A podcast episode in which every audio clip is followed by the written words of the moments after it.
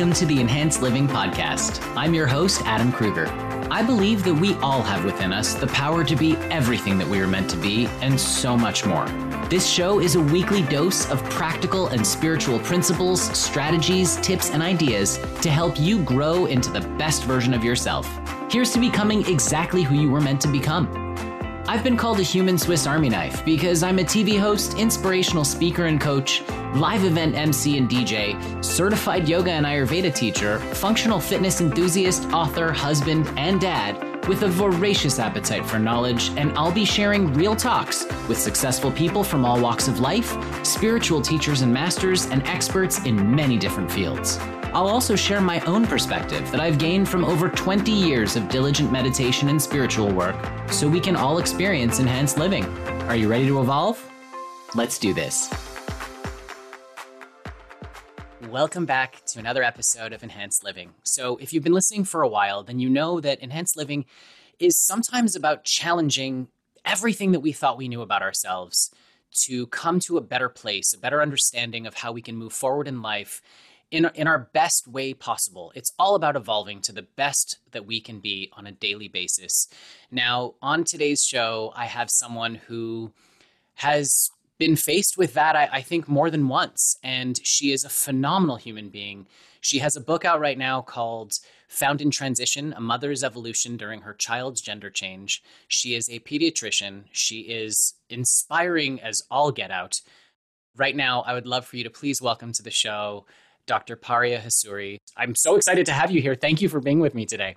Thank you so much for having me. What an introduction. I hope I live up to, to, to all of that that you listed there. Thank you. Well, I'll tell you if if you know what I've read so far in your book is any indication you have exceeded what I have just said. So let's let's uh, let's dive right in real quick. So you became a pediatrician, I believe, at the same time you became a mom, right? Yes. Did you always know you wanted to go into pediatrics? I actually wasn't even certain that I wanted to do medicine. I think you know I I came you know my parents were immigrants and I think uh, with a lot of immigrant families, particularly a lot of like Middle Eastern and Asian immigrant families, there's a push towards be, like professional paths because that's considered sort of like a sure path to you know making it and, and success and financial security. And so it was sort of kind of always assumed you're going to become a you know doctor or lawyer or an engineer it was sort of what was out there. And i have two sisters and my older sister and i are closer in age and she was always very strong reader and writer and you know it was sort of like okay so she's going to do law and i'm good in science. And I, I never knew that i might even have a little bit of a creative side to me, but I always liked science. So I was like, okay, well, I'm good at biology, so I guess I'll be a doctor. And I really hadn't thought about pediatrics at all. And I didn't really feel like I chose medicine. But once I went to medical school and I started rotating through different specialties, I absolutely chose pediatrics and pediatrics, you know, chose me. I just was very clear within three days of my pediatric rotation that I wanted to work with children, be with children, and that I wanted my, really almost more importantly, that I wanted my colleagues to be people who work with children because people who work with children are a whole nother kind of breed of people, I guess, you know, you would say. So, so that really didn't happen until I was well into medical school. And it was, maybe the first time I felt that I really made an active decision about what I wanted to be. That's so interesting because in your book you say that you knew from a very young age that you wanted to be a mom. That was like a huge thing in your life.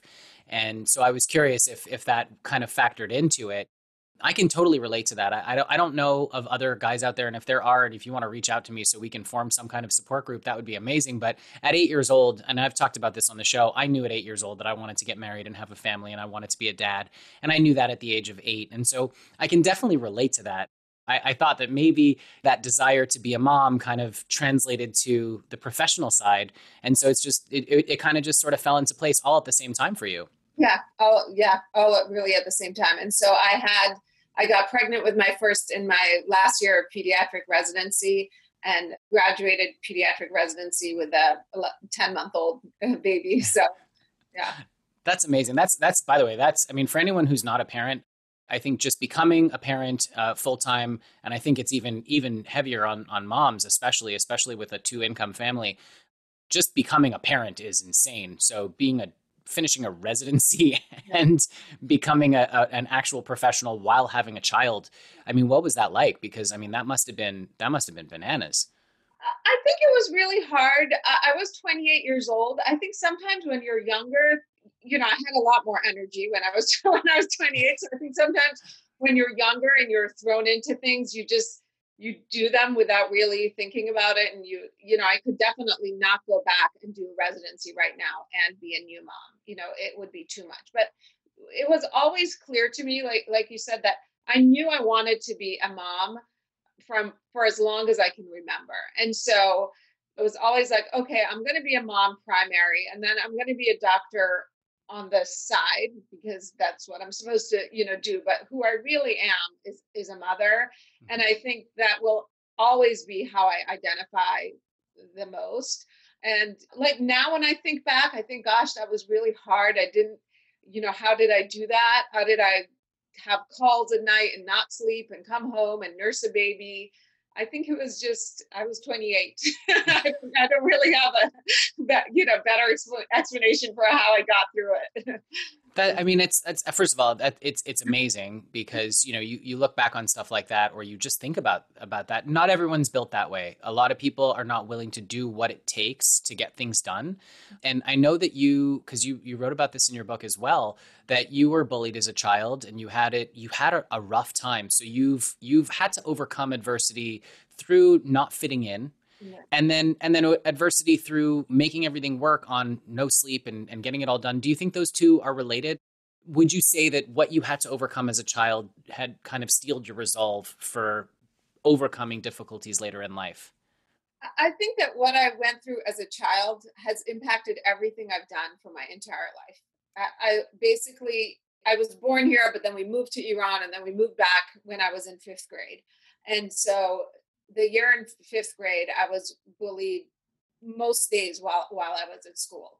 And then sixth grade, we moved and that ended. But I think that one year of fifth grade has pretty much impacted almost every decision I've made and really impacted my whole life. And I think how it sort of maybe impacted me the most, and I talk about this in, in a chapter in the book about Thanksgiving, is that I, I sort of early on started imagining living in the future and imagining a future for myself in which I thought this is temporary, but as an adult, I'm going to have this, you know, I'm going to create a family, I'm going to be successful, I'm going to live where I'm more comfortable and so I had very singular focus in that way. And I think that all stemmed from that year of sort of being bullied and, and, and not fitting in. And it just gave me a drive and a focus about what I wanted, how I wanted my future to be.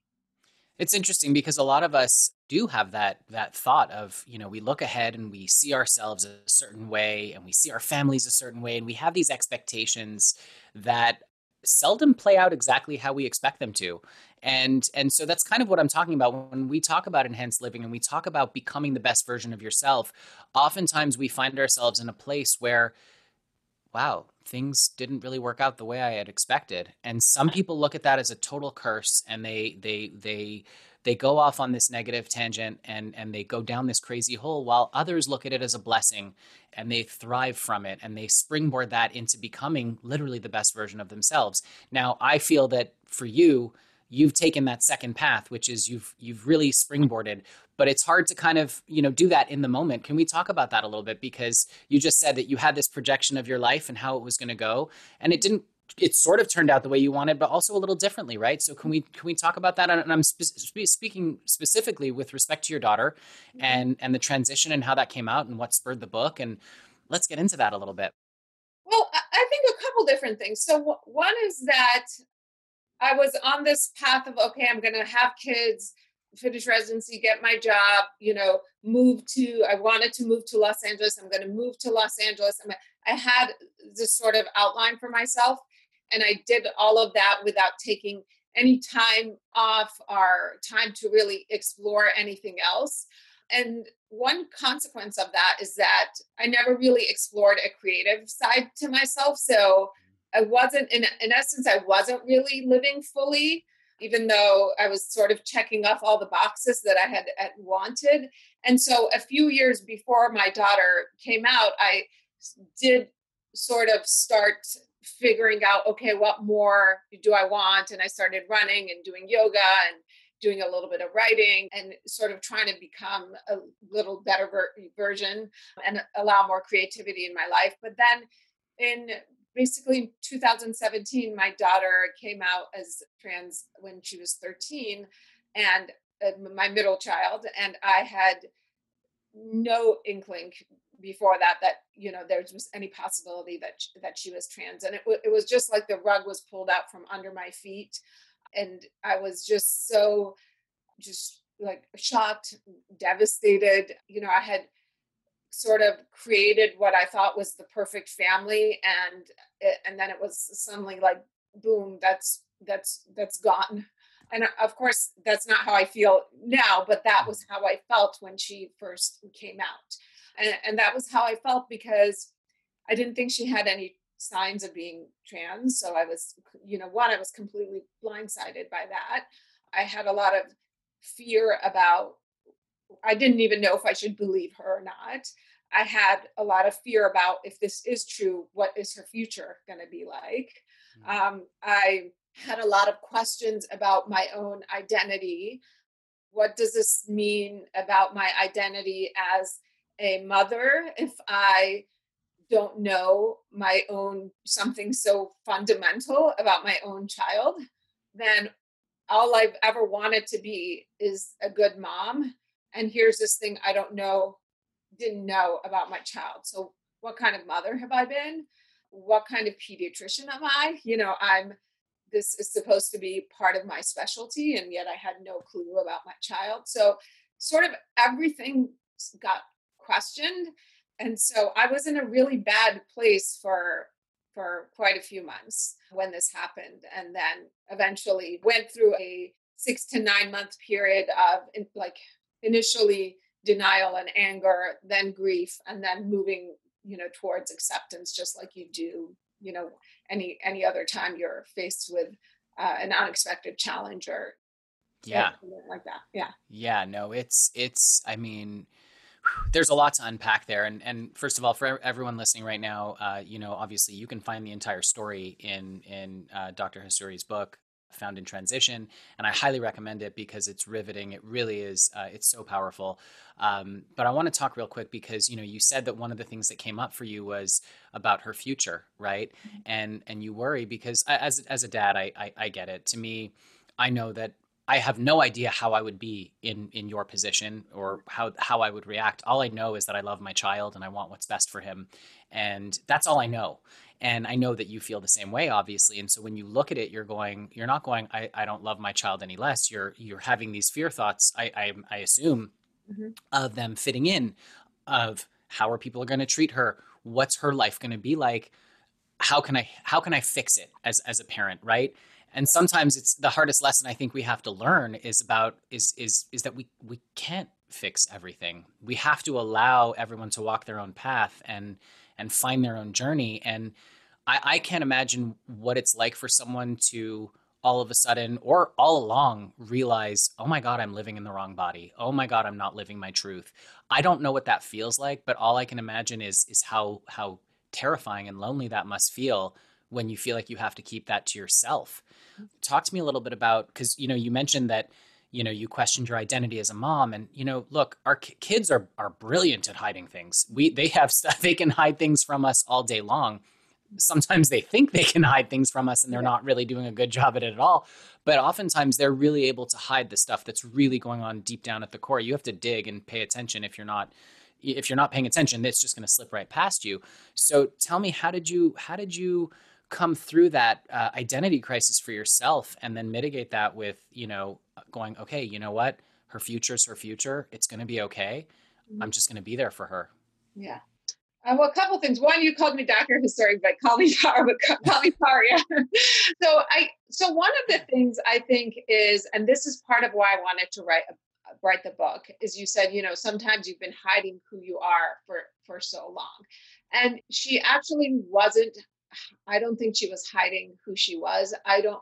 She she says so. She came out at 13 and a half, and she said that she didn't start to question her gender identity really until about maybe you know six to nine months before she came out to, to us oh, wow. um, so it wasn't that she always knew and and hid it from us it was that she really didn't know until she started until she started puberty and her body mm. started changing and that's when things started to not feel right part of why i hadn't believed her is that a lot of what's in the media uh, you know and the perception that a lot of people have like you know sounds like maybe you you know maybe you have or you know is we see in the media is that people who are trans have known since they were 3 or 4 and some have declared it when they're 3 or 4 when they're parents and some have hid it until their young adulthood and some have hid it until forever or until they're 50 or 60 and after she came came out and once we got past denial and started taking virtual therapists and reading and learning i found out that not every person knows when they're young and that potentially up to 50% or more don't really know until they start puberty or even later so that was part of the problem. And so i sort of wanted to have more stories out there that tell a different narrative because I thought that, you know, if I had heard that there are cases where you don't know when you're young, then maybe when she first told us, I wouldn't have been as shocked or questioned myself as a mother, you know, as much and would have, you know, would have listened to her and, and believed her yeah, more. And so that doesn't mean that she hasn't always been trans, but uh, we're, you know, I'm not really sure, you know, what it means. It's possible that she just that sometimes you suppress something so much that you don't know it, and and it's possible that her body felt fine until she started going through puberty, and then it didn't feel right. But so I think that is one thing. I think the other thing about the identity, you, another thing that was hard for me is when you grew up sort of in, as an outsider yourself, the last thing you want is for your child to be an outsider. And so had this idea that I would create this family and give my kids everything, you know, put them in the best circumstance and and they wouldn't have to endure some of the hard things, you know, that that I did. And then and then obviously it was like, oh, okay, now you have a, you know, child who's, you know, trans and um that, you know, at this time it, that's one of the groups that's being attacked you know, the most, um, particularly by the current administration. So that was part of it. And, and then, you know, that at some point I had to learn that this was not about me and my identity. It wasn't about me as a mother. It wasn't about me as a pediatrician. It wasn't about me still being stuck in fifth grade, which there was a part of me that was still stuck in fifth grade. It was about, okay, like now actually i'm going to have to you know in my mid 40s step up and figure out what it actually means to be a mother really and and listen to her and stop making it so much about me and and really listen to her of course no that's i mean that's i mean first of all that's wonderful being able to step outside of yourself and really find out and figure out what your child needs. I mean, I, I, wish all parents could do that. Now, I know inevitably there are listeners who are going, you're hearing all about this trend stuff in the, and I don't, I don't, I'm not using that as a derogatory. I'm just saying people will say, you know, you're hearing more and more about it and all this craziness and what's going on in our world. And, and I just want to, I just want to put this out there. And, and as a doctor, you might have some insight into this as well. But from everything that I've read, homosexuality, transgender, all that has has been part of our population, part of our humanity, part of our species for as long as time existed, for as long as we've been around, that's been there. If you look into other species of animals, you're going to find the same kind of makeup. I mean, maybe not, you know, transgenderism, because I don't think animals think that way, but, you know, with respect to people, it's been like that forever. If you go far enough back in Native American culture, there were like 12 genders I think I, I, might be wrong. It might be six or something like yeah. that. But the, but the point is is that this isn't something that's new. What's going on right now is that there is enough support and enough of a rise in consciousness where people can actually accept other people. And again, it's nowhere near where it needs to be, and it's not enough. But there, th- this has always been part of our population.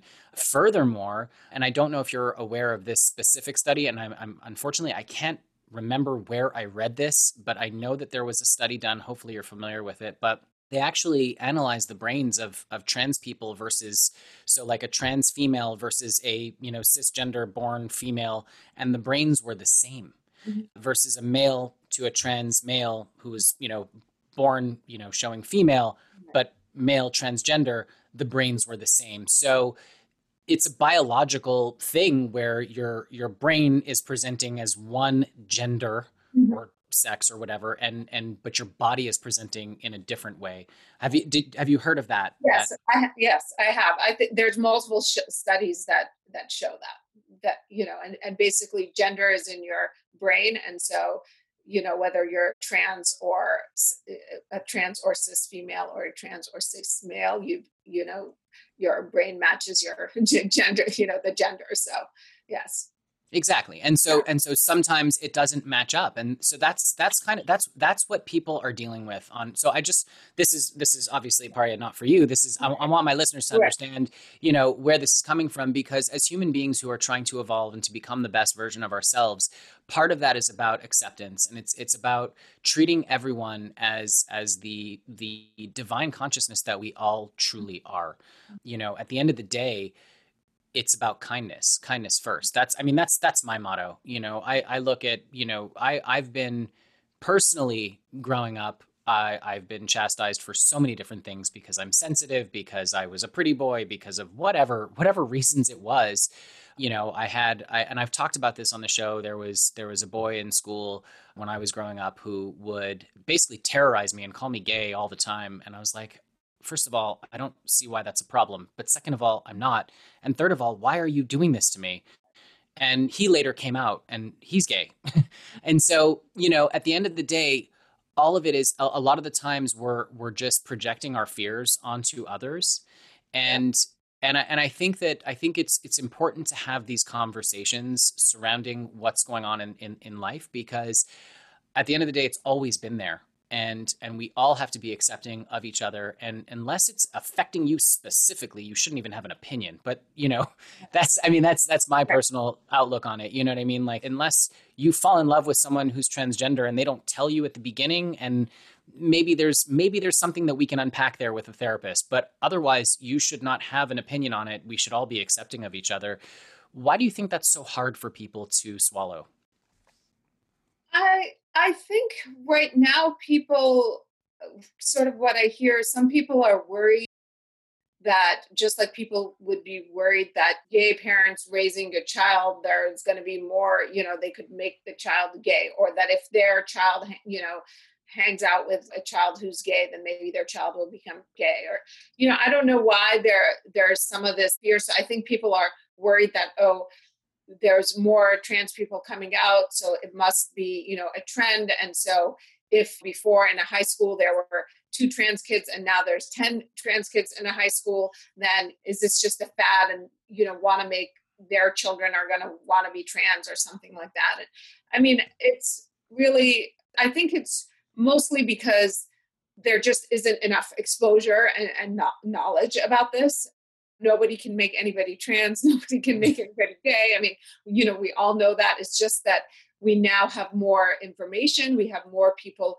out and living their lives, which empowers other people, you know, to be out and live their lives and be their authentic selves. That's all that's happening is that people who were either were closeted or were suppressing what was there all along and not even aware of it are starting to become aware of it because they have more exposure and they see more people living their authentic lives. So I think uh, the other, you know, with trans specifically, I think there the media representation of trans people until just a couple years ago has been so terrible mm. that people are, have a lot of preconceived notions and prejudices against trans people. And that's just starting to change in the last couple of years. I think there's a was a documentary called Disclosure just recently by Laverne Cox, which uh, shows you how how poorly trans people have been represented in in media uh, for the last 30 years. And so you realize you've been bombarded with these images without even necessarily knowing that you have been and how much that affects you. And now we're starting to have some positive trans representation you know whether it's like a tv show that just happens to have a trans character or i just read an article i think it was in la times today about a video game that has like a trans you know character. And this is just to to just have it's a good thing you know it's to have representation it's to expose people and and and people's natural reaction is why are trans people suddenly everywhere and it's like no they aren't suddenly everywhere they were always either hidden or portrayed in a negative way with their only roles in a film being you know a sex worker or something that's generally considered negative and mm-hmm. now you're actually having some positive trans representation. And I don't know why that feels threatening. Yeah, I mean, I, I think I think at the end of the day, for a lot of people, it's about perception, and it's something that I've I've struggled with personally in the past because if you look at the typical male person like in the US, like what you're supposed to be as a man, mm-hmm. I think I check off maybe two out of the 20 boxes because I just I'm I'm sensitive. I talk about my feelings. I am uh, happy to cry at something if it makes me feel sad. Right there, those are three things that you know men aren't supposed to do. We're not supposed to be into fashion. We're not supposed to be into grooming ourselves, which by the way is ridiculous. But that's a whole other set of issues. You know what I mean? And so I think it's this, it's this again, and I, I, think you really hit the nail on the head with respect to how everything is portrayed in the media. When you go to a movie and you see the the leading male, who's the hero of the movie, who is basically chewing on nails, like literal metal nails, because he's so tough. You right. know, you think that that's what you need to be like to be a guy, and and it's simply not true. Right. It's it's simply it's false and it's it's detrimental. That poor man is so repressed that you know he's having to chew on nails. I mean, think about that for half a second. It's it's it's insane. And I, I think that if people could get past their predisposed notions of what things should be and go, hey, you know what? This is what it is. Let me just accept it for what it is. I think we would have a lot more harmony and peace in the world. I want to circle back on, on something that you had said earlier because you, you had mentioned that throughout your life you were checking off the boxes and you were just kind of making things done again with this preconceived notion of this is what I want to do. I want to live in LA. I want to, you know, go here. I want to do this. Check, check, check, check, check. And then you realized, oh no, I need to I need to explore my my my creative side and and I, you know, you got into yoga and and I think you said running as well, and then the writing, of course, which has has spawned the book. Now, when we talk about people who are going through the preconceived notions of, you know, got to check off all the boxes, but you're not actually stopping to live, what was the moment that made you go, whoa, whoa, whoa I need to slow down and and and really discover my my creative side?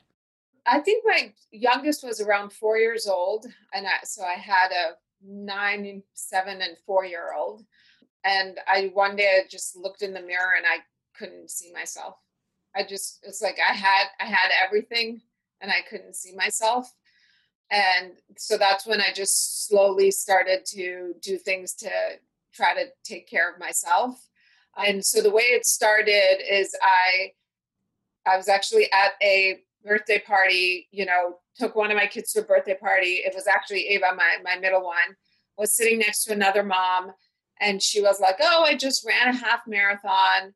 And I just looked at her and I was, you know, and I was like, She just ran a half marathon. Like, I can't even run a mile, but why can't I run a half marathon? We look the same. You know, I mean, it was just like something.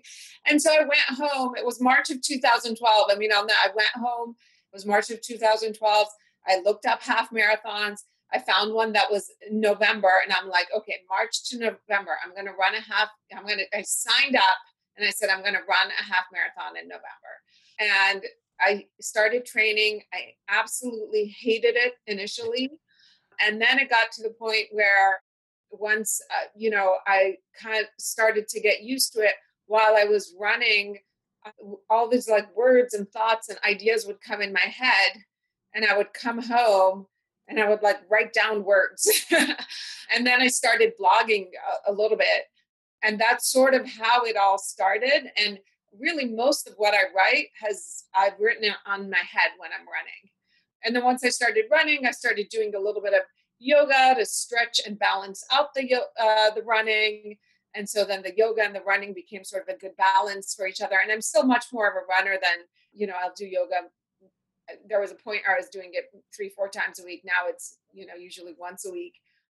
Sort of the, the yoga, the running, and the writing all sort of came together.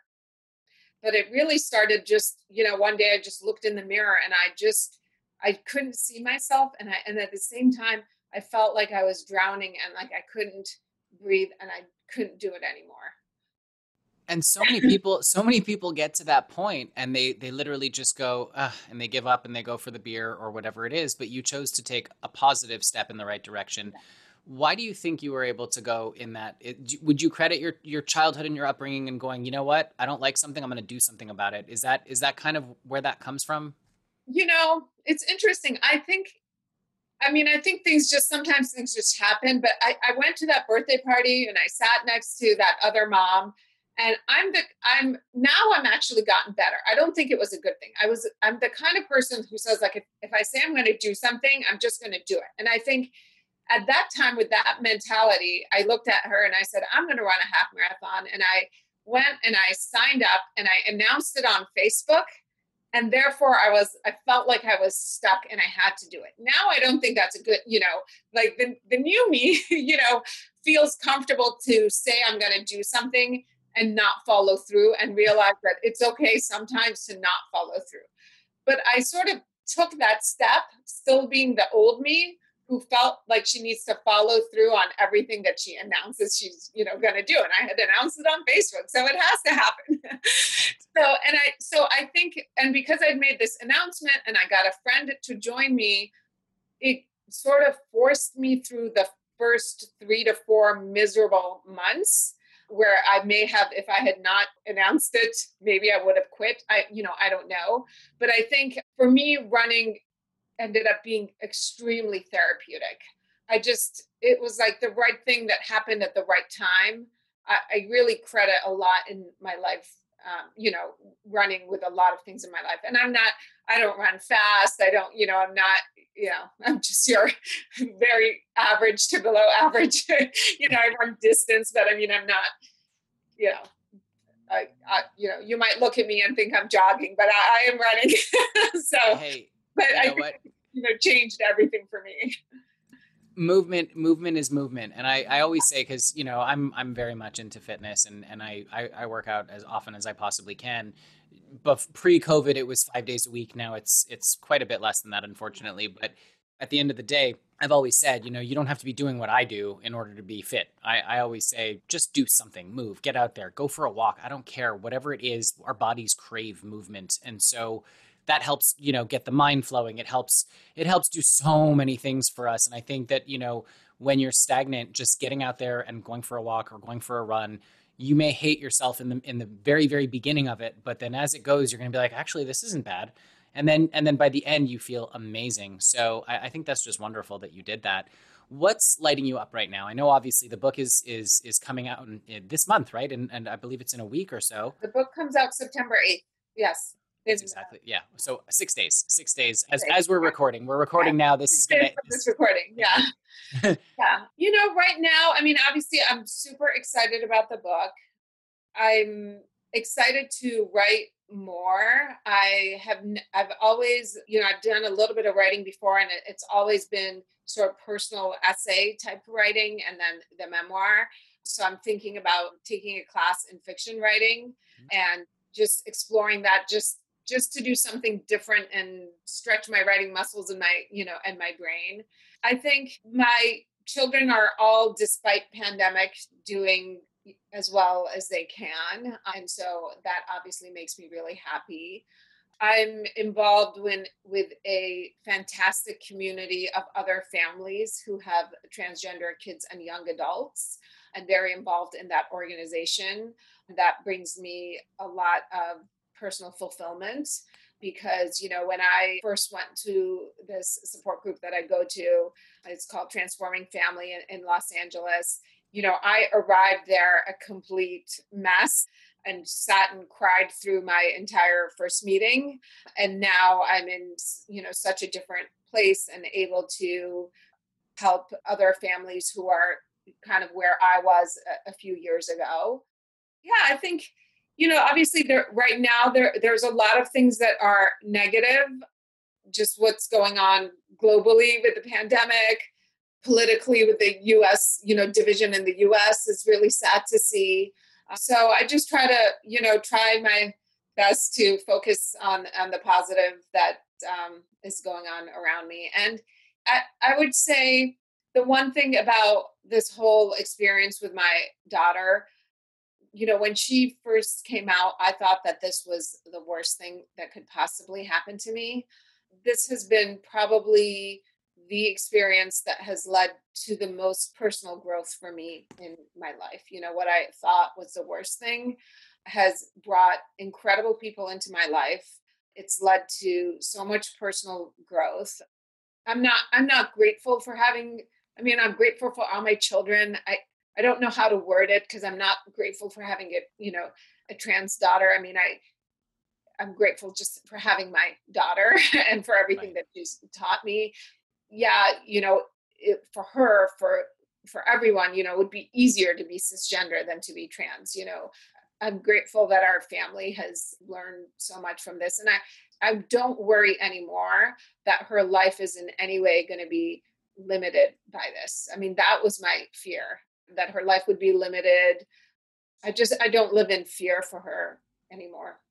Maybe a little bit fear for safety sometimes with you know certain things, obviously, but but in general not not the not the not the way i did before you know there's first of all that that's beautiful and there is there is something that i, I want to touch on that you mentioned which is you know that what you thought was the worst thing that could have ever happened to you turned out to be the thing that helped you grow the most.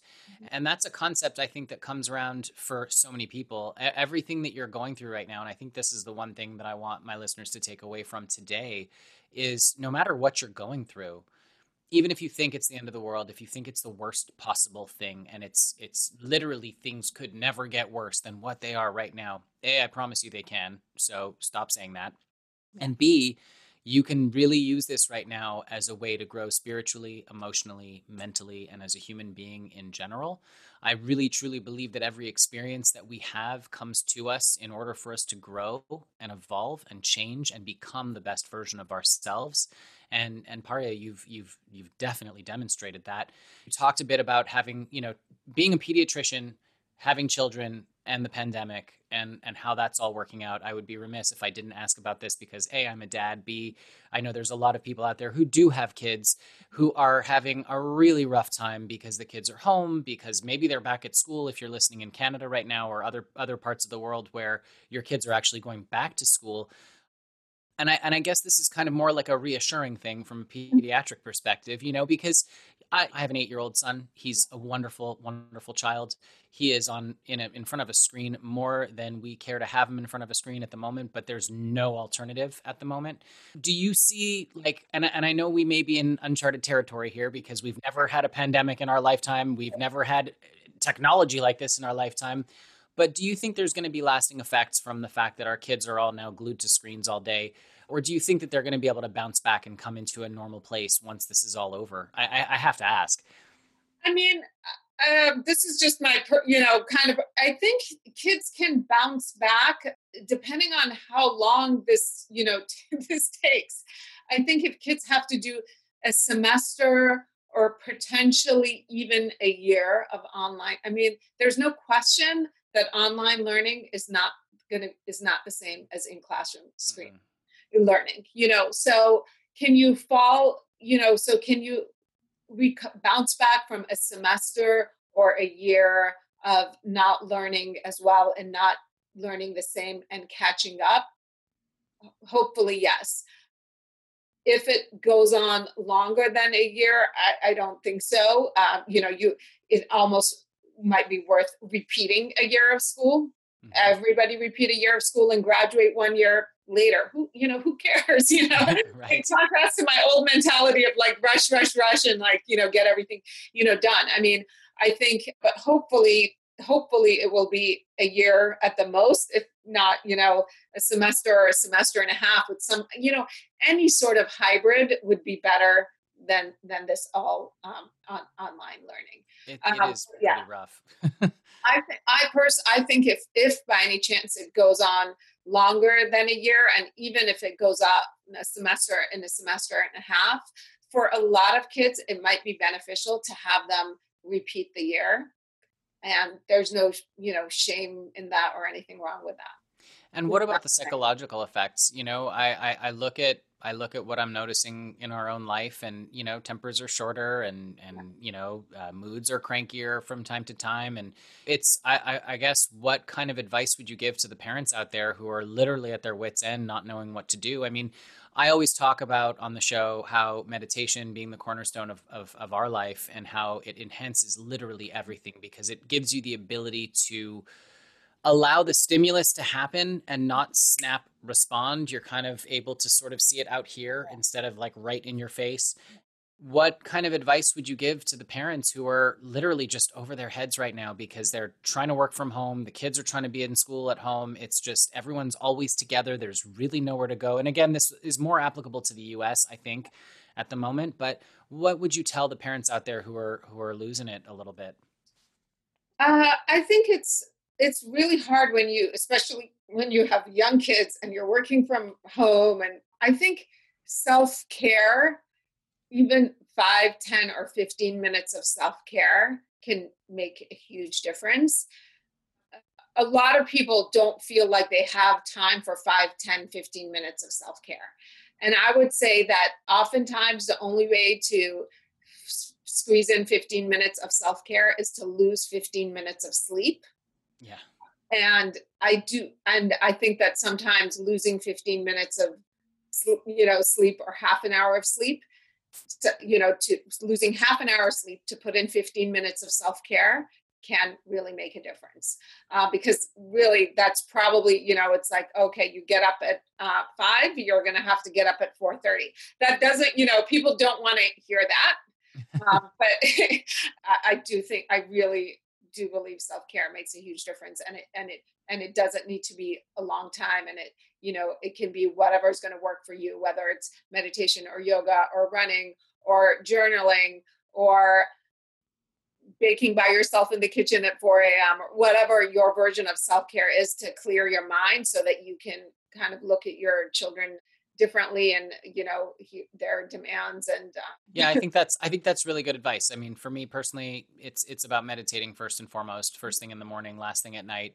And and i do i do want to add one thing. As a very involved dad i mean i have had the good fortune of being able to be around for most of jacob's life but I, I want to say this to parents out there. Remember it's a team effort. Remember first and foremost that you're a team and sometimes one teammate needs a break. Sometimes one person needs they just need it and you'll be able to if you're a, a conscious enough you'll be able to tell when they're reaching their wits end and try to try to do that for each other. That's i mean that's that's how i look at it from a relationship perspective.